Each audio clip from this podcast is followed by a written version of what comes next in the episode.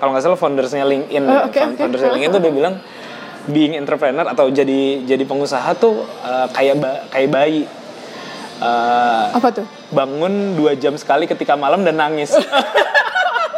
Oh, keren banget itu.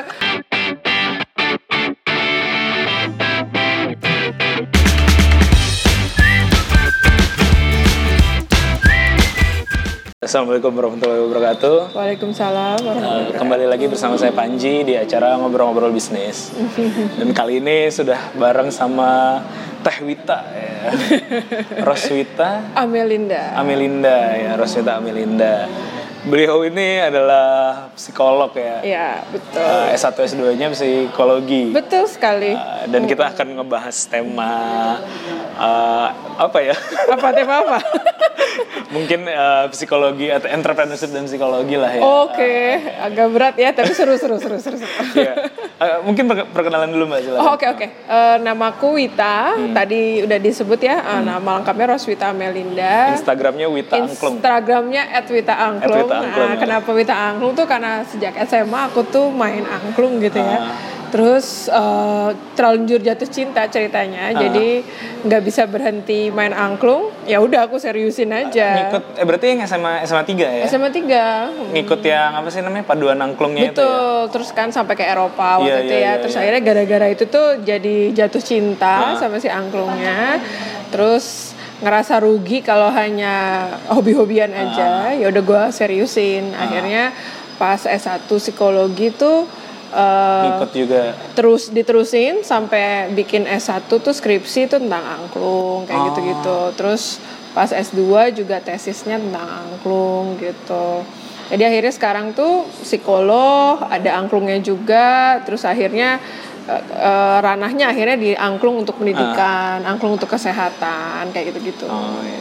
Ih, uh, mungkin pengen nanya ininya dulu sih backgroundnya tadi ya yang masalah ini SMA 3 angklung tuh kayaknya memang orang-orangnya tuh sangat Militan. ya. Militan di angklung banget sih. Kan kayak tadi kita cerita ya ada temen eh, Kang Nano gitu. Betul, Nano kan betul. ini juga tuh kayaknya dari tingkat satu atau bahkan TA-nya juga dan sekarang S3-nya juga kan kaitannya sama angklung gitu. Terus ada si tadi ya Kang Maul itu juga kan sampai bikin film bikin apa bikin buku kan yang 30 hari ya Betul. apalah itu ya 40 lupa hari, 40 days in Europe. 40, 40 Days in Europe itu itu ceritain tentang Tentang angkatannya tim kita, Oh iya, tim serius? saya dan tim Nano. aku baca tuh yang Oh, iya. ketinggalan di mana Betul. itunya Iya iya, aku ada di tim itu. Di- di tim itu? Oh. Jadi justru eh, yang bikin mungkin yang bikin kita militan Ah. itu adalah pengalaman-pengalaman itu gitu. Pengalaman yang benar-benar eh, changing our life sih sebenarnya ya. Jadi pengalaman SMA lagi ya. Betul, anak SMA 40 hari di Eropa gitu Hmm. ya. Eh, ya jelas ya jauh dari orang tua dan segala macam terus dengan segala dinamika masalahnya gitu eh, tetap harus perform di level internasional nah itu tuh jadi menang banyak ya kalau banget. ya dapat Waktu itu tuh belum ada Belum ada kejuaraan, bukan jadi kayak kompetisi. lebih festival-festival aja. Heeh. Ada beberapa yang menang tuh lebih buat kategori solo penyanyi kayak gitu-gitu lah, karena kita, kita juga ada penyanyi dan lain-lain. Nah, jadi memang itu jadi turning point sih untuk mungkin untuk aku, untuk Nano, untuk Kang Mau tuh jadi turning point uh, of our lives gitu. Akhirnya uh, si angklung tuh udah jadi bagian dari yang uh, kita pengen garap terus gitu kan, meskipun dengan jalur yang beda-beda akhirnya kan. Iya, iya, iya. Nanu dengan teknik fisikanya, Iya, jadi neliti tentang audio akustiknya angklung, Kang Maul dengan filmnya, Iya, menggarap mm, film, terus ya aku dengan psikologiku juga akhirnya eh, tetap menggarap angklung gitu. Oh berarti memang ke- eh, apa ya eh, yang di angkatan itulah ya yang Iya kuat betul. banget ya. Sebenarnya mungkin rata-rata yang pernah mengalami eh, ke luar negeri gitu ya, terus kayak ke luar negeri jadi duta budaya, itu tuh beda sih feelingnya, karena berasa bener-bener bangga jadi orang Indonesia tuh justru kalau kayak gitu. iya, karena kayak membawa misi budaya. Bener-bener terus kayak kalau lagi konser tuh eh, apa? Kalau di sini kan yang konser yang rame-rame itu K-pop atau band-band gitu ya. Nah kalau negeri tuh pas kita yang lagi tampil perform tradisional tuh audiensnya tuh hype-nya tuh kayak konser Kayak itu. orang Indonesia yang nonton Ah, ah, band luar betul gitu ya? betul. Jadi sampai kayak yang naik ke atas panggung lagi lagi lagi Oh, iya? kayak gitu. Jadi memang akhirnya berasa sangat bangga jadi orang Indonesia tuh gara-gara itu sih. Eh, terus jadi attach banget lah. attach banget internalize banget si angklungnya. Ya udah akhirnya terus digarap lah sampai sekarang. Apa yang bisa digarap aja. Nah berarti terus kan uh, psikologi dan angklung. Apa sih yang di apa tugas Yes. akhirnya apa? Ah. atau tesisnya apa gitu Kalau eh, apa? Kalau dulu sih aku S1 kalau skripsi tuh sebenarnya tentang apa sih yang bikin orang tuh termotivasi main angklung gitu ya. Oh, gitu. Sederhana itu. Terus waktu yang tesis tuh sebenarnya agak-agak rumit, agak-agak ke teknik tuh. Karena aku psikologinya psikologi eksperimen kereka- kerekayasaan gitu, human factors engineering. Jadinya waktu itu bikin desain partitur angklung gitu. Tapi Desain dari sisi uh, psikologi. Dari dari sisi human information processing gitu loh kayak apa ya uh, apa sih warna yang bagus buat tulisannya fontnya sebesar apa spasinya sebesar Oh, apa.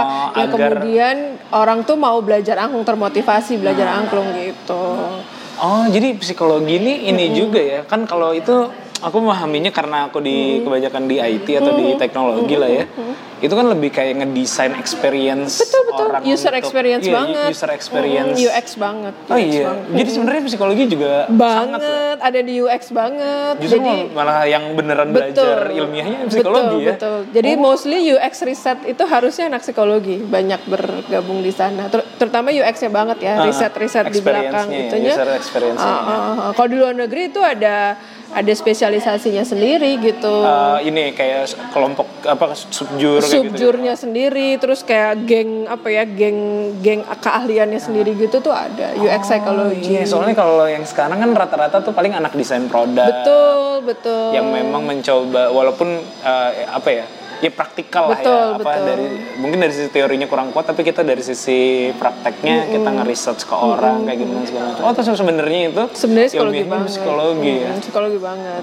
Nah memang ini belum populer aja sih di Iya, kita. iya, iya. Di anak-anak psikologinya? di anak-anak psikologi bahkan di Ih, kayaknya itu mesti kayak ada ini deh itu kan menarik tuh. Menarik kan? jadi kayak gitu tuh. Kan sekarang aku juga main di di, di scene startup tuh banyak kegiatan UX, Betul, eh, betul. pelatihan UX atau apalah segala macam. belum banyak orang psikologi Nggak kan? ada, nggak ada, bukan bukan. Malah nggak ada ya? Nggak ada ya, nggak ada serius. Itu kayaknya jadi betul, jadi ini yang menarik tuh. Justru di di apa ya di Indonesia aja tuh baru Unpad yang berani buka itu. Itu Sub, pun ini subjur atau Sub- pelatihan. eh, malah kelas- S2. Jadi psikolog oh, gitu. psikolog apa jadi kayak majoring spesial spesialisasi gitu ya. Tapi itu di Unpad juga baru tiga angkatan. Oh baru. baru tiga ang- Karena bukan- memang kan eh, profesi ini juga baru. Betul. juga sebenarnya. Tapi sebenarnya nggak konsisten juga. Jadi angkatan yang dulu tuh udah lama banget gitu ya. Eh, Lebih tepatnya mungkin karena sesuatu yang baru. Jadi Subjur eh, apa jurusannya apa namanya? S2. eh, Human Factors Engineering. Jadi psikologi, kerekayasaan, faktor-faktor manusia dan lingkungan kalau yang panjangnya ya. Tapi gue juga baru paham tuh zaman now ketika oh UX UX UX itu kayaknya yang gue pelajarin ini zaman S2 gitu ya. iya, iya. Beda terms aja gitu. Ah, iya, karena itu kan secara sebenarnya eh, setahu aku ya, itu intuitifnya kita Betul. dalam menyikapi suatu hal lah ya, Betul, suatu produk atau betul, apa pun. Itu betul. kan experience kan. Experience secara- banget, banget, banget, banget. Nah, kayak aku juga sekarang lagi lagi ngegencar-gencar ini anak-anak psikologi, gitu ya? nge-campaign, ayo dong, pede gitu. Itu jadi bisa lebih menjalani. luas nanti profesinya. ya. Pasti dan sebenarnya zaman now banget kan? Iya, iya, iya, iya. maksudnya profesi psikologi zaman now banget Harusnya, gitu. ya. Harusnya justru menjanjikan banget gitu untuk masuk di mana-mana. Kalau biasanya anak psikologi eh, kerjanya ke mana sih? Nah profesi? sejauh ini kan eh, cenderungnya tuh eh, memang dari awal lahirnya dari klinis kan, La- lawa- awalnya lahir tuh dari kedokteran gitu, jadi akhirnya banyaknya ke arah entah itu di rumah sakit. Kalau fakultasnya itu fakultas Psikologi. Psikologi sendiri ya? sendiri. Sekarang sih udah sendiri. Kalau dulu tuh ada yang beberapa tuh MIPA. Ada yang di pecahannya kedokteran. Oh, kedokteran, ah, FK gitu. ada, ada. Tapi kalau di Unpad dan eh, universitas-universitas besar kayak UI, UGM itu udah jadi fakultas, fakultas sendiri. sendiri. Oh berarti lebih banyak tadi ke klinis. Klinis gitu ya? kayak misalnya rumah sakit atau dia buka praktek sendiri gitu Hmm. atau berikutnya HR perusahaan. Oh, karena untuk rekrutmen dan segala macam. Oh iya. itu dua dua aliran besarnya seolah-olah seperti itu. Ah. Tapi sebenarnya ada juga yang di psikolog pendidikan misalkan harusnya di sekolah Ah. ya bantu-bantu guru, eh, bantu sekolah untuk menangani permasalahan psikologi siswa dan Ah. ini itu juga ada. Cuman kayak wave besarnya tuh antara HR. klinis dan HR. Oh, wave besar antara. Iya, itu bisa jadi wave baru tuh yang memang masuk ke industri atau ya di produk lah Betul, ya, di desain produk. produk, atau Betul. UX Ya, Betul, menarik betul, tuh. betul, Bisa betul. dia. Kalau Teh sendiri berarti kan sekarang banyak di pendidikan ya, dan terus juga bikin bisnis ya. Ini berarti kan beda juga nih, Bener, nggak mainstream bener. juga ya, nggak Iya, mainstream. jadi aku mungkin terlalu banyak mau ya kalau lagi kayak gini. Jadi eh, ada banyak apa ya kayak misalnya aku tuh di angklung tuh eh, Bisnisnya apa dulu deh? Nah, bisnisnya apa dulu? Nah, sebenarnya kalau di kalau iniku tuh Indo Lecture namanya ya gitu. Itu tuh companyku. Nah, di situ ada dua dua fokus psikologi dan angklung lah karena itu dua kakiku kan Iya, iya, sebenarnya. iya. Nah, terus kalau yang Dan angklung sesuai passion lah ya. Sesuai passion. Kalau yang angklung tuh eh, kita namanya angklung kita ya si produknya. Nah, itu tuh sebenarnya sejauh ini kita tuh kayak talent manajemen buat teman-teman eh, apa apa namanya entah itu sanggar angklung atau komunitas angklung di sekolah-sekolah itu tuh kita promosiin untuk tampil di berbagai kegiatan sebenarnya Angklung kita. ya. angklung kita kalau itu. Nah terus kalau yang psikologinya sebenarnya kita lagi nyasar psikologi generasi Z, namanya Psycho Z gitu. Ya. Sejauh ini kita lihat YouTube-nya juga YouTube Indo Lecture ya, Ah, Indo Lecture, itu bagus Boleh subscribe ya. Iya, iya. Nah, sekarang tuh lagi fokus bangun platform digi- digitalnya dulu. Nanti mungkin akan ada ketemuan-ketemuan offline-nya gitulah, entah itu konseling kelompok. Tapi kita tuh pengennya lebih casual. Jadi kayak misalkan orang kalau mau apa ya, ibaratnya konsul psikologi tuh lu nggak harus ke rumah sakit, lu nggak harus ke Dokter. biro psikologi khusus, tapi di warung kopi atau di restoran pun lu sebenarnya bisa kok gitu. Tinggal nanti kita kita yang akan bisa ngatur misalkan sampai sejauh mana uh, konsulnya gitu. Kalau untuk yang biasa-biasa aja tuh di ruang publik dan sama-sama nyaman sebenarnya masih bisa dilakukan kecuali memang nanti ada hal-hal yang le- perlu lebih private ya kita harus lebih private gitu. Hmm, dan itu pun Gitu. konsultasi seperti itu sebenarnya tuh eh, nggak tahu ya ini sebagai Hmm. saya sebagai orang umum eh, kalau orang ada konsul kan eh, kita menyarankan sesuatu Hmm. Betul, kan. betul. itu ada beban tanggung jawab gitu Oh iya jelas. Kalau di psikologi ada sumpah psikolog kan gitu. Jadi sebenarnya uh, profesi kita juga berat sih. Uh, apa uh, untuk bisa ngasih saran pengembangan ke orang tuh makanya banyak pertimbangan biasanya. Makanya profesi psikologi itu jarang yang cukup pede itu biasanya ya karena banyak pertimbangan sih gitu.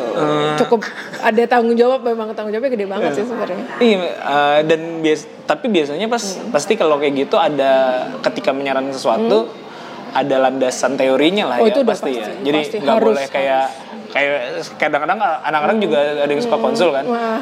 Nah, kalau saya sebagai saya kan tidak punya background Iya, apa-apa ya, based on iya. pengalaman aja kalau orang betul. misalnya luas lah konsultasi Betul, apa betul. gitu. Ya menurut gue sih gini, cuman ya terserah lo. Biasanya aku kan kayak gitu kan. betul, Kalau betul, psikolog kan betul. nggak mungkin Nggak. terserah lo gitu.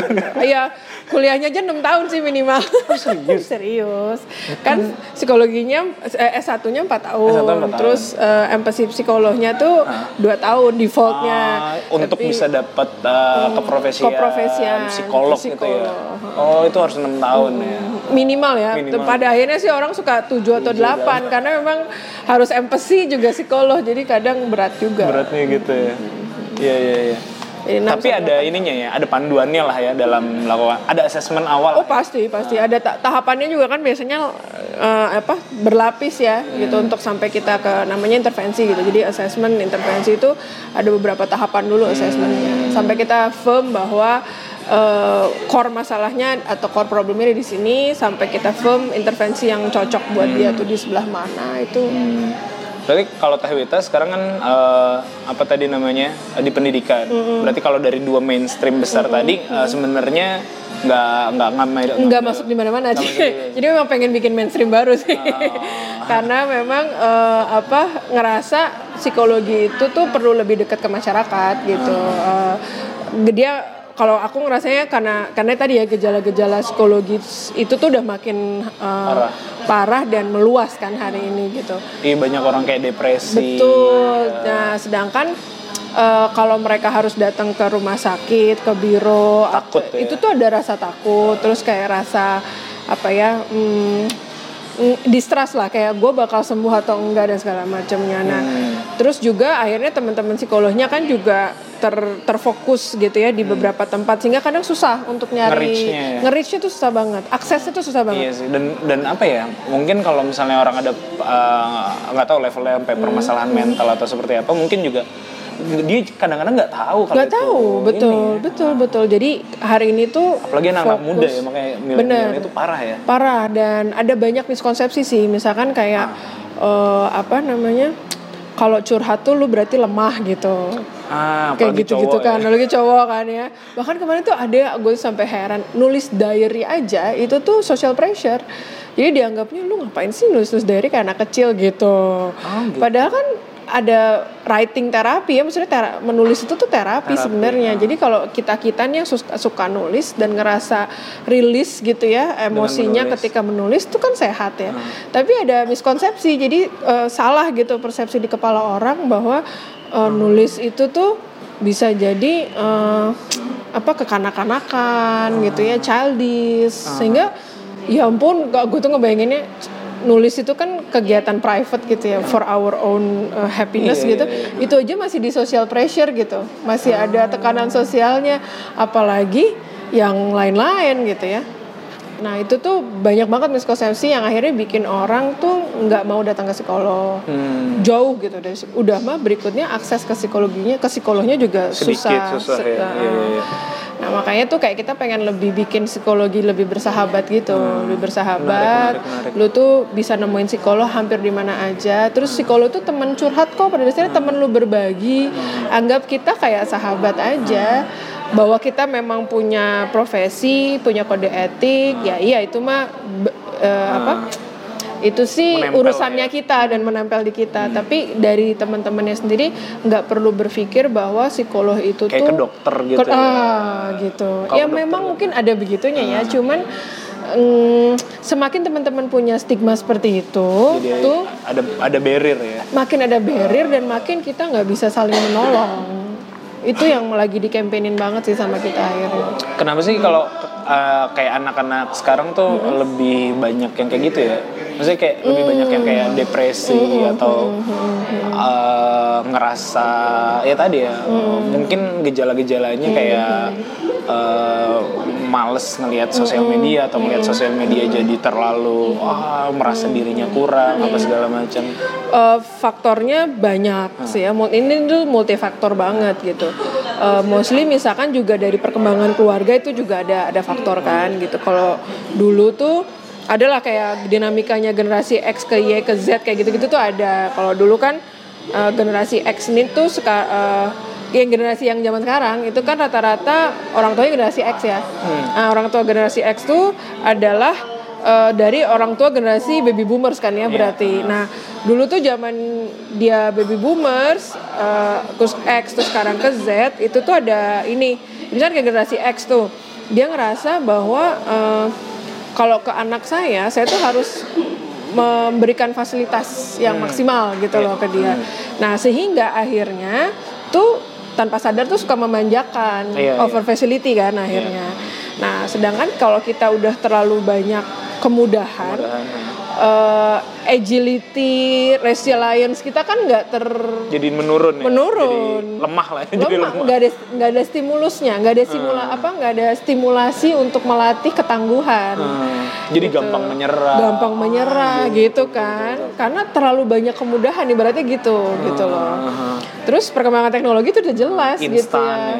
Iya gitu kan, akhirnya pengennya instan. Terus eh, karena karena memang sehari-hari gitu. Jadi misalkan gue ada masalah, belum nyampe kita harus nyelesainin sendiri, udah ada solusinya. Udah dikasih gitu. Nih, udah lu tinggal ngerjain ini. Akhirnya kan instan aja gitu. Dia nggak berusaha mengolah dulu. Hal-hal sederhana deh, misalkan kalau bicara teknologi ya dulu kalau kita makan tuh at least kita kita me- memikirkan gue mau makan apa, jaraknya dari tempat gue mau ke mana. eh, berapa harganya berapa dan segala macam jadi ada pertimbangan itu kan. Terus akhirnya merencanakan oke gue mesti berangkat ke tempat makan jam berapa dan segala macam kan gitu ya. Nah kalau sekarang kan enggak. GoFood. GoFood aja gitu kan langsung cingcring ada gitu. Nah, bukan berarti teknologi itu sepenuhnya salah sih, tapi kemudian Ada side effect lah ya. ada side effect-nya, ada side effect-nya. Dan ya kalau ditanya apa yang bikin resilience-nya menjadi rendah atau kurang saat ini, salah satunya karena itu gitu. Oh iya, iya. menarik sih. Hmm. Aku juga suka nonton tuh ada ada eh, net serial Netflix sih judulnya tuh Black Mirror. Hmm. Black gitu. Mirror, Nah, oke, oke, Itu kan oke. kayak lebih dark side of technology Ah, lah. ah, atau- betul, atau betul, Itu juga ngeri sih. ngeri gitu-gitu ngeri ya. sebenarnya jadi ya pada dasarnya kan teknologi itu kayak pisau aja ya gitu kita mau ya. pakai itu buat motong sesuatu yang bener atau kita buat nusuk orang ya Iya, iya, iya. Gitu Oh, menarik, bukan menarik. salah dari teknologinya tapi cara kita menggunakannya sih sebenarnya.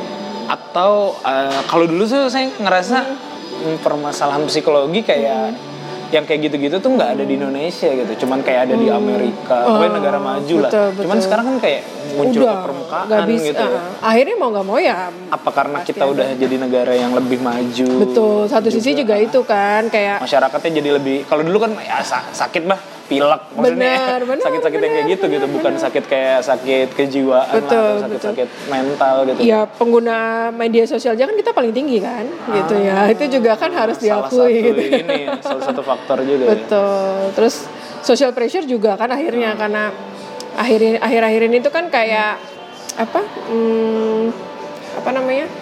Kayak benar salah tuh seolah-olah ditentukan oleh apa yang kita lihat di sosial media kan. Gitu. Iya iya iya. Ya kan? Jadi nggak pengen ketinggalan, fear of missing out misalkan Iya, iya, gitu. Ya itu kan Iya, segmen jadi segmen milenial tuh ini rentan ya. Rentan, gitu rentan karena, iya, begini apalagi kehidupannya. generasi Z ya apalagi. Jadi eh, basic keluarganya juga udah rentan, Nah. ditambah stimulus eksternalnya juga banyak banget eh, apa tadi side effect of teknologinya tuh banyak jadi tantangan Jadi, juga. Nah kemarin kan ada yang sempet ini ya, sempet meninggal ya, anak ITB tuh bunuh diri, Hmm. Iya, iya, bunuh iya. diri. Dan aku baca blognya ada Hmm. tulisan dia gitu, dia kayak ngerasa apa ya, satu pressure-nya terlalu Hmm, tinggi gitu eh, di kuliahan dan social pressure lebih kayak oh dulu gue tuh pintar, dulu tuh gue berhasil Hmm. apa namanya olim, apa juara satu terus lah dan segala macam. Pas kuliah lulu- lulus kuliah nggak bisa dapat kerja atau apa, terus jadi kayak lebih menekan. Apa memang ya, permasalahan psikologi itu lebih menyerang orang-orang yang kayak gitu gitu, orang-orang yang kayak ngerasa dirinya tinggi gitu. Betul, betul, Oh gitu ya. betul. Eh, Apa? Pada itu tuh, dasarnya. itu tuh depresi kayak gitu tuh atau nggak tahu ya? Eh, macam eh, aku nggak tahu aku perlu cek kalau kalau diagnosanya itu ya kalau diagnosanya apakah depresi atau bukan itu ada kriteria khususnya sih untuk mendiagnosa itu. Tapi kalau dengar ceritanya yang seperti itu tuh kan berarti hmm, dia terbiasa berprestasi gitu kan terbiasa ada di posisi atas. Padahal hidup kan memang naik turun Naik ya turun, itu iya, udah iya. itu udah pasti. Makanya eh, resilience atau daya lenting itu teruji ketika ada di bawah Itu kan bahasa Indonesia daya lenting. Daya ya? lenting, daya lenting. baru baru. Iya dalenting karena eh, selalu pakai metaforanya tuh eh, trampolin kan gitu. Jadi kalau kalau lu punya resilience tinggi tuh lu kayak trampolin. Jadi makin ditekan malah makin naik ke atas gitu kan. Tapi kalau resilience-nya rendah tuh lu kayak triplek. Jadi Patah patah gitu kan. Nah, metaforanya tuh gitu. Nah, makanya resilience itu justru ter apa teruji pada saat kita ada tekanan, pada saat kita ada di posisi bawah justru bukan posisi atas. Kayak gitu bisa dilatih tapi. Bisa banget. banget ya. Tentu saja dari dari kita kecil ya, itu perlu dilatih. Maksudnya oh berarti dari pendidikan pengajaran Pendidikan gitu di ya? sekolah jelas, pendidikan di keluarga itu paling inti malah gitu ya, paling utama. Gitu. Kayak aku tuh selalu ngingetin sih ke teman-teman yang terbiasa berprestasi dari kecil gitu ya. Eh, pasti Slow aja gitu. slow aja dan Eh, anak-anak sekarang ambis-ambis gitu Nah, kan. gitu kan. Terus kadang tapi juga kadang bingung ke mana gitu ambisnya untuk apa gitu sebenarnya. Apakah cuman buat eh, dinotis secara sosial gitu, atau emang lo berat akan- ya. atau lo emang akan creating something gitu loh, yang memang akan eh, impactful for yourself and for others gitu kan. Kalau cuman ibaratnya ya demi dalam rangka lu bisa majang foto yang keren di Instagram gitu, ya lu ngapain seambis itu kan gitu ya. ya kan pada akhirnya nanti ketika Iya, iya, ketika iya, iya. sosial tuh tidak bereaksi seperti yang lu lakukan Ah, lu lu ketemu sama kecewa. netizen netizen yang maha benar itu gitu ya ya lu bisa social pressure kan gara-gara itu dan bisa jadi jatuh, jatuh ya. Ngeri ya jadi ini masalah mental ini masalah yang real banget ya sebenarnya. banget. Dan banyak ya kasusnya banyak, banyak banget. banyak. depresi eh, bunuh diri eh, apa apa namanya self injury. Jadi apa, Self-injury itu apa? apa Melukai. melukai diri sendiri itu juga banyak di generasi Z. Di generasi Z? Generasi Z, generasi Z itu mahasiswa, umur berapa sih? Umur Eh, kelahiran sampai 20 98 gitu ya? starting gitu. Iya sekarang 98 berarti sekarang baru 21 lah ya? Iya, tingkat 2, tingkat 3 kuliah gitu. Itu banyak. Dan oh, data data. Aku nggak bisa bilang persentase itu karena datanya berbeda-beda tapi Hmm. baik data penelitian maupun observasi kita di sekitar tuh banyak. tinggi cukup tinggi kayak gitu. Nah kalau yang tadi ya kita balik mau ke tema yang awal. Kalau yang entrepreneur ya atau bisnis kan eh, Teo itu juga bisnis lah ya. Eh, itu kan sebenarnya termasuk profesi yang mungkin sangat eh, apa ya stresornya tinggi gitu loh Sebagai bisnismen pasti tahu. iya iya iya. Maksudnya karena gue nggak ngerti tema ini rencananya karena kan memang banyak pendengarnya adalah yang bergerak di Betul, bisnis. betul, ataupun teman-teman yang kerja dan ngerasa bisnis itu kayak oh bisnis itu keren bisnis tuh Kadang cuma ngelihat itunya iya doang iya kan. iya padahal kan sebenarnya banyak masalah dan Banyak, banyak, juga eh, apa ya tekanan-tekanan yang membuat orang stres Hmm. gitu kan. Pelaku usaha tuh stres pusing dan segala macam banyak gak sih kasus yang eh, kayak gitu Ba- Banyak sih, eh, terutama ya tadi ya ketika aku kalau data kurang tahu ya, itu perlu aku riset lagi gitu. Tapi kalau ngelihat di sekitar aku tuh banyak yang yang cerita-ceritanya kayak gitu gitu. Apa eh, ya tadi ya mungkin kalau sekarang tuh eh, ini another side effect sih kalau Iya. kata aku ketika kita lagi menggalakkan kewirausahaan, Iya. menggalakkan entrepreneurship Iya, gitu. ya, Tapi pemerintah pemerintah kan semua kan memang gencar ngencengin lah ya. itu, which is tuh positif kan Iya. gitu. Kita kemajuan ekonomi memang te- ditentukan oleh entrepreneur entrepreneurnya kewirausahaannya. Hmm. Cuman memang mungkin kadang campaignnya, narasi campaignnya itu nggak berimbang gitu kan Nah, antara hal-hal positifnya aja Nah, eh, hal positifnya aja dengan eh, apa konsekuensi sih sebenarnya, Iya, betul kan? konsekuensi, Konsekuensi kan bahwa dan sebenarnya kan every profe- every profession tuh has consequences betul, ah. gitu. Jadi sebenarnya hanya perlu ditunjukkan ini ini konsekuensi yang lu harus ini karena tapi karena Iya, iya, iya. narasinya banyaknya narasi yang Narasi positifnya keindahan. aja, keindahannya aja. janji surga aja Janji. ya Pasti berasa banget nih. janji surga doang. Enggak, gitu. enggak bener. Karena kan saya suka ngisi di kampus-kampus juga lah. Hmm, Ketika saya ngisi di kampus tuh saya selalu bilang apa eh, biasanya saya memulai slide-nya dengan eh, memulai presentasinya dengan Hmm. eh, ini yang lo lihat di media tentang entrepreneur, ini yang lo lihat di, di ini, ini, ini. Tapi pada kenyataannya tuh gini nih, Iya. stres, pusing. Bahkan ada quote salah satu eh, founder, kalau nggak salah foundersnya LinkedIn, Oh, oke. foundersnya LinkedIn tuh dia bilang being entrepreneur atau jadi jadi pengusaha tuh uh, kayak ba- kayak bayi Uh, Apa tuh? bangun dua jam sekali ketika malam dan nangis Oh keren banget itu. Kapan-kapan bahas ya di channel gue ya, di channel The Lecture loh kayaknya ntar gue undang loh. Seru seru seru. serius, serius. dibilang kayak gitu tuh ya. jadi entrepreneur tuh uh, kayak bayi bangun dua jam sekali ketika malam dan nangis artinya kan kayak lu itu pressure atau stressernya sampai lo Pasti, bikin nggak bisa pasti, tidur di pasti. malam bangun dan nangis gitu kan itu kan berarti kayak berat ya Uh, iya ini gak sih apa namanya ya Uh, sem- pernah ada kasus atau pernah menangani gak sih uh, yang kayak gitu gitu Mhm. Kalau ah, kasus eh, psikologis enggak ya, tapi ya. teman-teman entrepreneur di sekitarku ha, gitu banyak gitu yang curhat gitu kan atau kayak sekedar cerita-cerita lah ya sama gue. Tapi eh, intinya sih benar kayak gitu kan eh, pressure-nya as as entrepreneur tuh seperti itu yang mungkin tadi banyak tidak diangkat narasinya Iya, kan iya, gitu. iya. Nah, memang ini juga apa? Mungkin dari channel ini ya kita bisa ngebahas bahwa teman-teman yang mau eh, apa namanya itu? Mau memulai entrepreneur tuh berimbang lah gitu kan berimbang antara si janji surganya dengan konsekuensi yang harus dijalani gitu.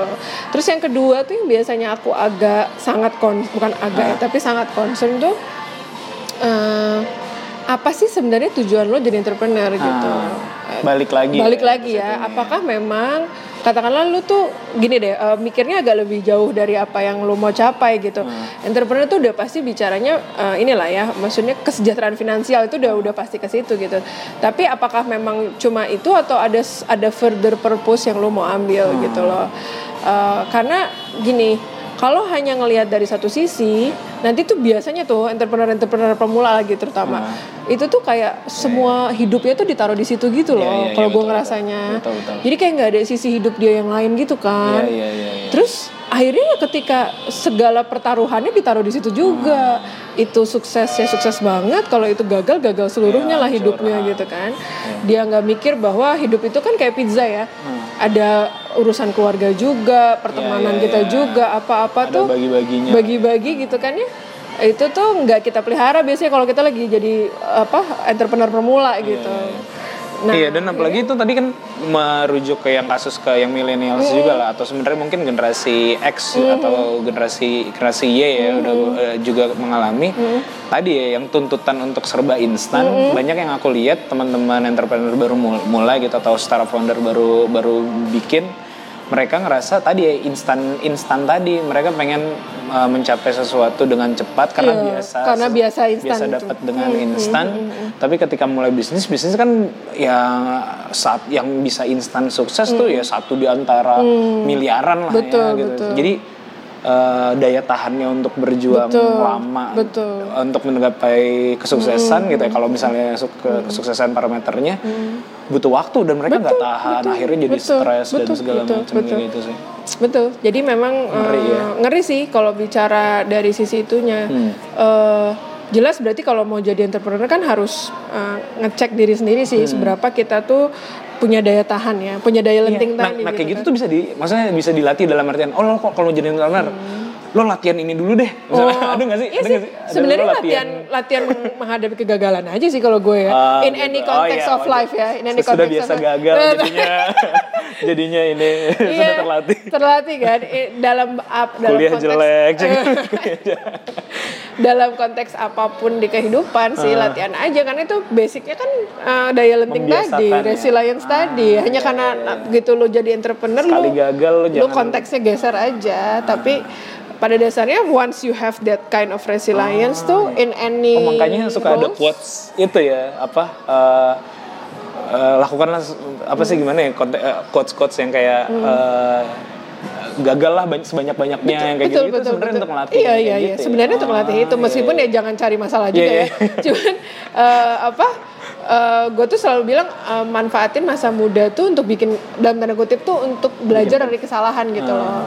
Dia karena dari situ, eh, even dari misalnya dari saat lu SD, lu SMP tuh eh, ngadepin aja semua kegagalan. Nah cara caranya gimana ya nyoba sebanyak banyaknya hal sih. Iya iya iya. iya. Nanti kalau lu gagal di sebelah sini, lu pasti ngerasa, aduh gila gue gagal. Terus akhirnya ada ada ada cara-cara menghayati supaya akhirnya bangkit dari kegagalan kan gitu ya. Hmm. Terus kan kurvanya nanti pelan-pelan naik tuh sampai akhirnya oh ya lu jadi pribadi yang tangguh. Nah Hmm. kalau udah pribadi yang tangguh, resilience gitu, punya resilience, ya any any profession yang bakal lu Iya. jalanin itu Pasti ini. akan akan juga tangguh gitu. Iya iya iya. iya.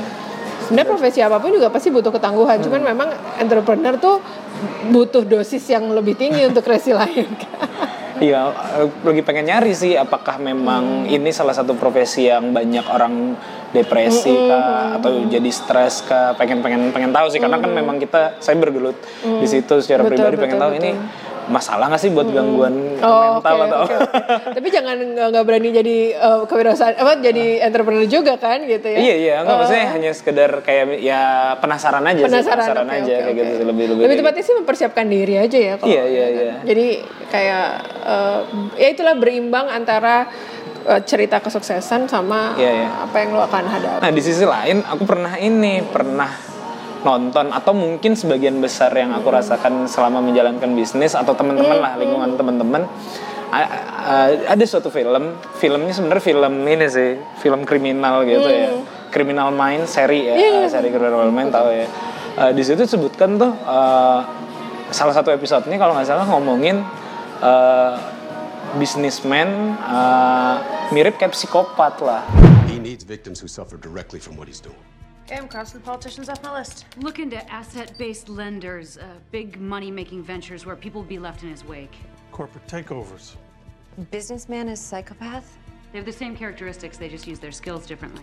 They both have narcissistic traits such as a grandiose sense of self importance, deceptiveness, lack of remorse. Hardcore businessmen, 36 and counting. Dan itu kan termasuk film yang cukup saintifik lah Betul, karena betul, kan dia betul. membahas behavior analitik lah sebenarnya kan. Bironya kalau di film itu kan di FBI itu bironya adalah biro behavior analitik lah. Behavior analytics, Ah, yes, yes, yes, behavior yes, yes, yes. analitik kan psikologi juga kan. Dia dia menyebutkan oh entrepreneur atau businessman itu ya sama kayak psikopat lah sebenarnya. Lack of empathy gitu ya. Jadi kayak Oh, using oke. people gitu kan. Itu Iya, kan- itu iya, kan, iya, iya, eh, dan saya maksudnya, ngerti maksudnya. dalam dosis yang tidak terlalu besar ya nggak tahu lah untuk untuk menghibur untuk untuk mengamankan diri. Iya iya iya. atau ya iya. sebagian teman-teman gitu. Nggak- saya ngerasa memang anak-anak entrepreneur nih ya kayak nggak atau orang-orang bisnis lah.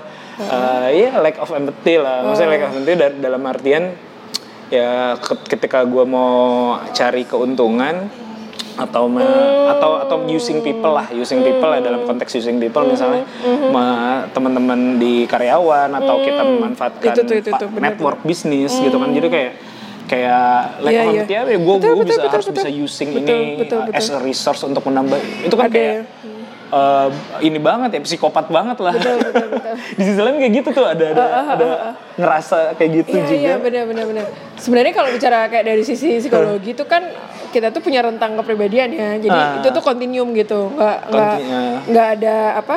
nggak ada kayak titik khususnya gitu. Ah. Jadi kayak misalnya eh, psikopat itu tuh bisa yang paling ujung banget katakanlah ya itulah pembunuh, berdarah itu itu itu tuh udah psikopat yang paling ujung gitu. Tapi kemudian kalau kalau kita menuju ke sana tuh dibilangnya kecenderungan psikopat misalnya gitu ya. Jadi ada ada ada kontinuumnya itu yang pertama. Terus yang kedua tuh mungkin memang orang-orang entrepreneur kan udah pasti eh, risk taker ya gitu. Oke. Orang yang memang ngambil ngambil resiko dan eh, nggak peduli apa kata orang lah ibaratnya gitu kan biasanya. Iya, iya. Pokoknya kalau gue udah yakin gue jalanin kan gitu. Nah, itu memang ada ciri-ciri psikopat di situ tapi bukan psikopatnya banget ya gitu loh.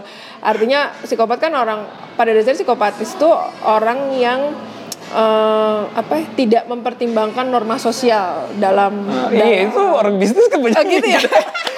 dalam konteks yang besar ya Betul, kalau kita betul, bicara misalnya kan banyak kejadian tuh Betul. apa bisnis tambang lah misalnya itu menghancurkan hutan nothing betul. nggak nggak nggak jadi beban dalam tidur Oh, dia oh, gitu kan betul betul terus kayak apa namanya eh, tadi benar sih kalau berikutnya kan adalah memanipulasi orang lain untuk Ah, kepentingan diri manipulasi sendiri. Eh, eh, kata kata kata kuncinya biasanya itu memanipulasi orang lain untuk kepentingan diri sendiri gitu. Nah cuman sih ya tadi gue tuh kalau entrepreneur makanya makanya soal nanya lu tujuannya apa sih? Iya, gitu iya, kalau lu tujuannya untuk memperkaya diri lo sendiri ya ada kemungkinan lu akan act like psikopat gitu Nah. di di rentang itu. Nah, tapi tadi ada memang memang bisa dikatakan mungkin ada kecenderungan ada ciri-ciri Ada lah ciri-ciri ciri-ciri lah ya. ciri yang ibarat itu ya kalau kalau kita mau ke apa ke gerbang tol Pasteur Ah. tuh kita kan udah ke arah sana gitu ya seolah-olah tuh posisinya tuh ke arah sana Ah. Cuman memang nggak bisa dikatakan dia psikopat itu ada diagnosa Ah. khususnya gitu loh nanti nanti gue coba ini ya cari serinya nomor Betul. berapa aku kan, coba kan, kan, put di masukin sini. situ ya masukin ya. Oke seru seru seru seru. Nah tapi karena itu saya sama istri tuh senang nonton film yang Oh, kriminal yang kayak gitu, jadi kita oke. nonton. Oke, itu oke. tuh kalau nggak salah tapi film seri lama sih. Seri lama ya. Eh, seri lama ya. Makanya akhirnya kalau eh tadi aku bilang soal soal tujuan kita jadi wirausaha itu Hmm. apa karena kalau kita nggak punya pegangan itu ya tadi ada kemungkinan ya ujung-ujung kita hanya memperkaya Using diri people, sendiri memanipulasi orang memanfaatkan orang lain untuk bener-bener tuh kekayaan diri sendiri kan Hmm. gitu tapi kalau ternyata kita berwirausaha misalkan memang dalam rangka untuk Sosial. eh, sosial tuh dalam artian tadi ya apa memperbanyak lapangan kerja misalkan gitu. Kalau dari awal kita udah kayak gitu, udah pasti kita look after people kan. Hmm. Kita akan eh, pegawai-pegawai kita tuh akan kita kita perhatiin terus deh gitu. Klien-klien kita juga akan pasti kita serve dengan baik. nggak akan ada cerita kita cheating-cheating gitu ya supaya misalkan eh, apa ke- keuntungannya besar di kita enggak gitu. Karena main purpose kita berbisnis tuh eh, bukan buat for our own sake gitu, tapi ada juga untuk urusan orang lain. Hmm, iya sih, maksudnya kalau aku secara pribadi Hmm. itu kayak keep eh, ini sih apa ya eh, antara antara begitu sih. Hmm. Jadi kadang-kadang dalam konteks tertentu ya kita memang mencoba untuk eh, tadi ya memanipulasi. Hmm. eh, misalnya atau untuk mem- memanfaatkan itu tapi di sisi lain ya pasti ada tujuan nggak Hmm. Betul, mungkin bisnis nggak ada Nggak- idealismenya betul, kan pasti kan betul. oh iya gue mau mempekerjakan banyak orang eh, bikin produk misalnya kalau perlu saya pengen pengen uh, meningkatkan uh, produktivitas orang biar nggak nggak nggak menunggu lama di antrian apa segala macam. Maksudnya jadi kayak tapi di sisi ya tadi bad side-nya kayaknya ngerasa uh, ada hal-hal yang uh, tidak norma uh, sesuai norma banget kayak gitu loh. Jadi dan uh, kalau saya secara pribadi kadang-kadang eh, gue nih uh, ini nggak sih uh, apa namanya uh, ngerasa jahat nggak sih? Iya betul betul. Kayak gini aja ya konteksnya nih kalau konteksnya UX ya. Kalau Iya, iya, konteksnya iya, UX exact, tuh misalkan kayak hari ini tuh kan semua apa ya eh, produk entah itu teknologi atau apa tuh nyasar irasionalitas kan. oke gitu gimana kan tuh? jadi makin lu ibaratnya gini makin lu irasional tuh makin makin lu spend banyak lu spend banyak Hmm, gitu loh iya, iya, iya. kan semuanya diarahin ke sana kan kayak misalkan tiba-tiba bikin flash sale yang bikin kita panik terus langsung beli gitu Hmm. iya, iya. Yang nggak- nggak butuh langsung nggak beli. butuh langsung beli segala nah itu kan sebenarnya nggak sehat Hmm. karena eh, diri kita manusia yang sehat tuh manusia yang Rasional. Hmm. mengusahakan rasionalitasnya nah itu tuh udah kalau kalau kita pakai core itu tuh udah pasti beda banget kan Ah. Iya, sama iya, iya. sama nilai-nilai moral dan sosial iya, iya, gitu iya. kan Iya kan apalagi kalau di Jakarta tuh yang midnight sale sampai berantem Apa kan Nah, gila kan, kan, ya wajar, wajarnya dalam artian karena lu dari awal udah memancing rasionalitas orang, Hmm. lu udah memancing emosi dan emosinya tuh negatif kan seringnya, entah itu emosi marah atau emosi panik gitu, Hmm. Iya, iya, iya. cemas, takut itu yang disasar kan, Iya, iya, sehingga iya, iya. lu apa apa namanya impulsif buying akhirnya kalau kalau perilakunya tuh Hmm. Ya impulsif itu kan buying. ya dalam dalam konteks entrepreneur, entrepreneur membuat merekayasa itu Merekayasa agar itu si supaya- konsumennya betul, itu kan jahat kan. Kalau sampai situ iya, kalau sampai situ iya. Nah, iya itu. Jadi kayak eh, tadi di sisi lain aku ngerasa kayak oke eh, memang banyak masalah dan bikin si entrepreneur ini mungkin stresornya tinggi Betul, gitu. betul. Di sisi lain dia, dia tuh kayak tipikal orang ya mungkin merefleksi diri juga. Jahat nggak sih kayak gini. Jadi ada apa dilema Betul, kayak gitu. Wajar, bagus loh kalau berefleksi gitu. Iya, artinya, pasti dan eh, pada satu titik aku rasa teman-teman juga Akan eh, gitu ya? Pasti pasti, pasti Benar, begitu benar, sih, pasti mikir benar, mikir mikir sempat kayak gitu sih. Nggak mungkin enggak lah. Betul betul. Cuman Terus akhirnya kalau lu gimana cara menginikannya? ya mungkin saya tidak terlalu sampai sebesar itu dalam memanipulasi ataupun uh, using people ataupun memanfaatkan untuk keuntungan tidak tidak ya mungkin nggak tahu ini antara berlindung uh, apa namanya justifikasi atau saya tidak tidak se- separah itulah misalnya tadi kayak kayak konteks perusahaan tambang. Perusahaan tambang menggali tambang sebesar besarnya menghancurkan lingkungan yang dampak dampaknya sebenarnya kan ya kayak dalam dalam kurun waktu yang lebih panjang itu pembunuhan massal kan sebenarnya kalau kalau kita kita bisa ngomong itu dalam konteks lebih besar. Saya nggak nggak mungkin nggak akan sampai seperti nggak belum nyampe seperti itu atau nggak nggak akan nyampe seperti itu. Nggak tahu ini justifikasi atau apa. Terus di sisi lain ya uh, mungkin lihat ya pasti ada manfaatnya juga buat buat apa yang gue lakukan. Oke sebenarnya bukan per se memperkaya diri sendiri tapi juga ada kontribusi ya antara nggak tahu lah Kata kuncinya masih, sih- masih masih dalam itu Ah, kata kuncinya sih berimbang aja, Berimbang berimbang, ya. aja. Terus kan kayak selama kata kuncinya itu kan bisnis tuh juga harusnya produk tuh solving the problem ya, Ya. bukan creating more problems gitu. Betul, betul. Nah selama we are solving the problems dengan side effect yang rendah sih menurut gue itu masih accepted gitu kan.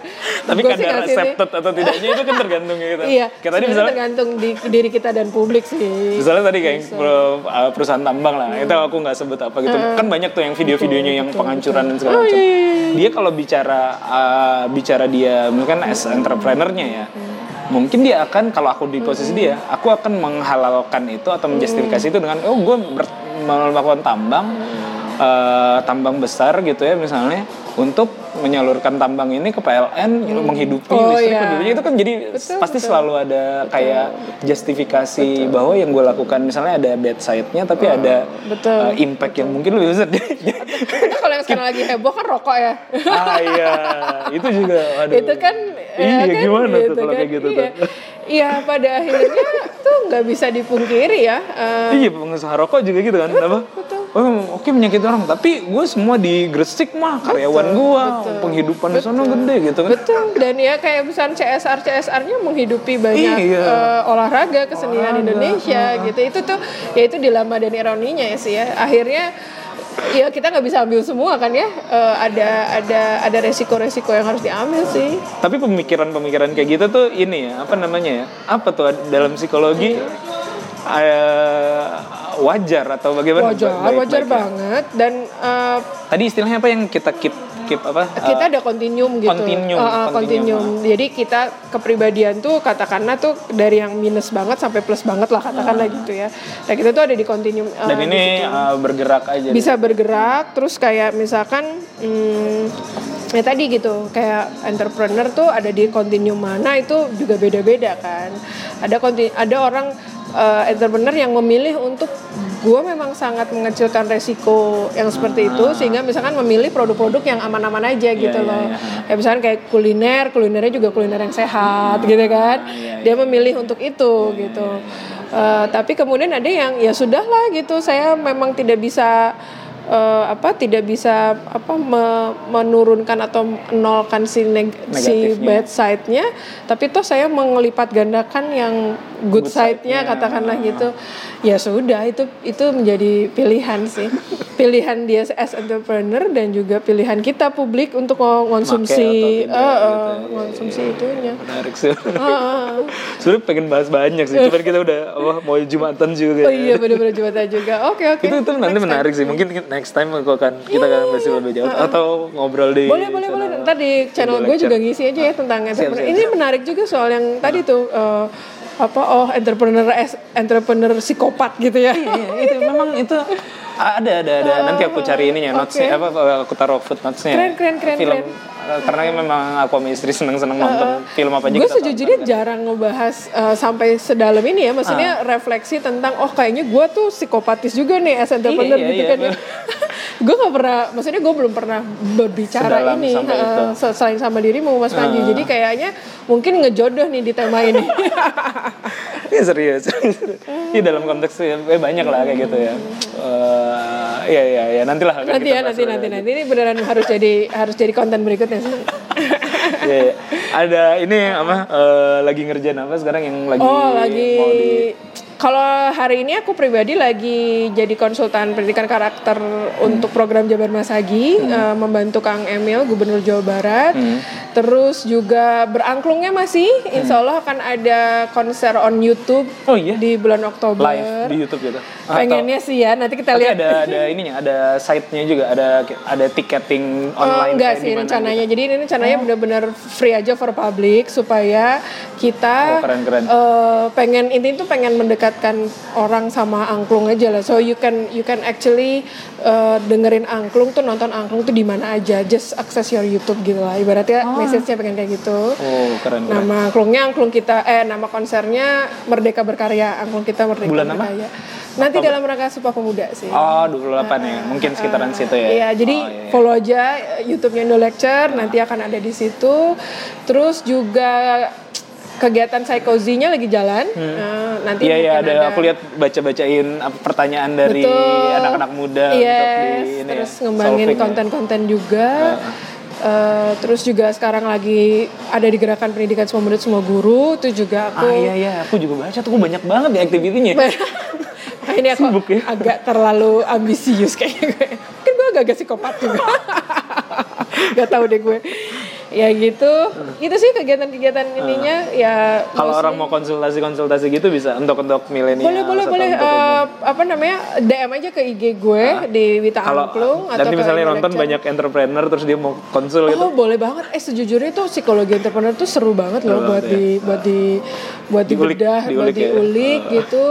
Eh, kalau ada teman-teman entrepreneur yang jauh lebih tertarik tuh, karena kan biasanya gue juga butuh ini ya, butuh sparring kayak gini kan, sehingga akhirnya oh tema-tema itu tuh lucu juga ya kalau dari sudut pandang entrepreneur. Eh, itu tuh butuh jujur butuh partner. Jadi kalau teman-teman yang entrepreneur mau membahas itu tuh kita bisa bahas banget sih. Iya iya iya. iya.